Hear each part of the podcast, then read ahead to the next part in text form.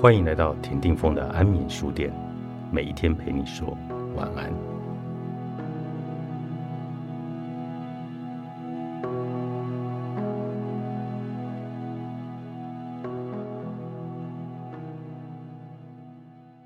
你在选购度假要穿的漂亮衣服时，通常不会想到奴工的遭遇。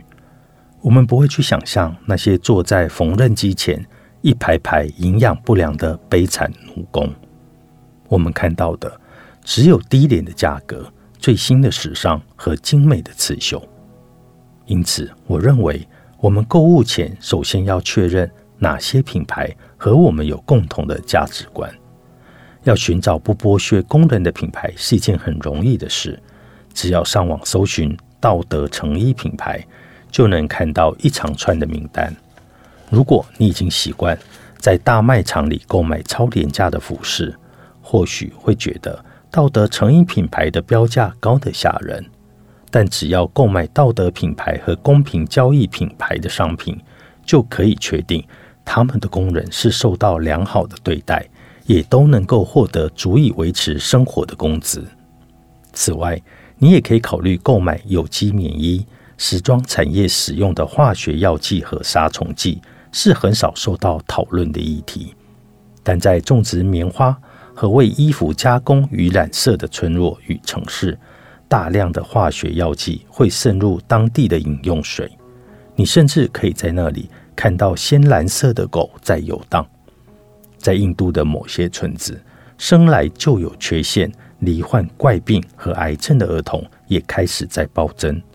如果能够购买到有机棉衣，这样不但对皮肤比较好，也能维护半个地球外的尚未出生儿童的健康。第三，购买衣服时一定要考虑到它的耐久性。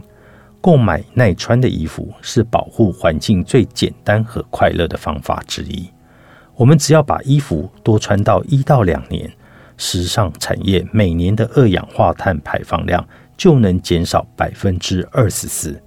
在水资源越来越珍贵的今天，这么做也能够节省下数十亿加仑的水。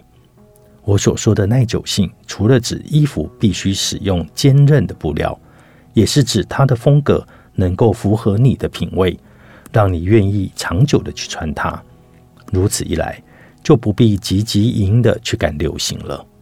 在不断推陈出新的潮流诱惑下。我们常会去购买和我们的身体或品味格格不入的东西。从这个角度来看，我们都是时尚的受害者。我将这个小节为时尚受害者来提供资源，教大家要如何来驾驭时尚，而不被时尚驾驭。我们该如何做，才不至于随波逐流？我们该拒绝接受时尚，从生到死都穿着婴儿服般的连身衣吗？说来讽刺。但有家在世上首屈一指的时尚品牌，却提供了一项脱离时尚奴役的救赎之道，那就是 YSL 的创始者伊夫·圣罗兰。他曾经说过一句名言：“时尚早晚会成为过去，个人风格却能历久弥新。”根据我的解读，圣罗兰说的就是找出自己独特的风格，也就是你最喜欢的外形。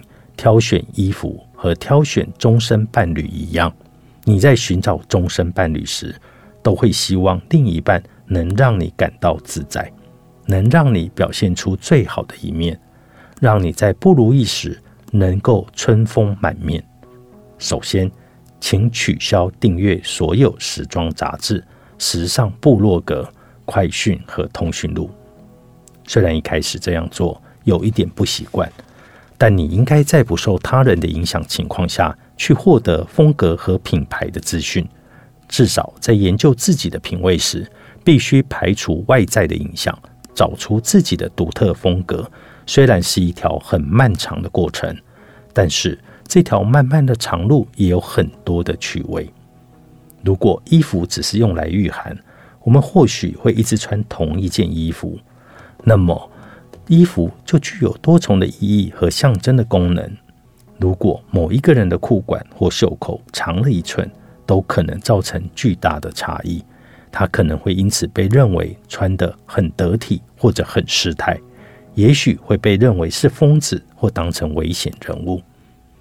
要是你不相信，不妨想象一下，如果你在地铁中看到一位中年男人，他穿着西装，裤子却只遮住小腿的一半，这时候你会想，他是不是穿错裤子了？这是最新流行的款式吗？还是他疯了？你也许会仔细观察他的举动，从中寻找蛛丝马迹。他的穿着已违反了社会的常规，但要如何穿才不会让人觉得怪异呢？说到个人风格的建立，我会尽可能穿得平凡，免得被别人当成危险人物。在平凡的大原则下，我会再小心挑选自己的风格。虽然很多事无法由衣着判断。但它具有两种强大的功能，它代表着我们希望留给别人的印象和我们想在世界上扮演的角色。因此，我说大家都应该学班的穿衣哲学，指的并不是要你和他一样穿小背心，而是他已经找到自己的形象，这个形象最能反映出他的特质和你自己在生命中扮演的角色。精准购买。作者塔拉巴顿，商周出版。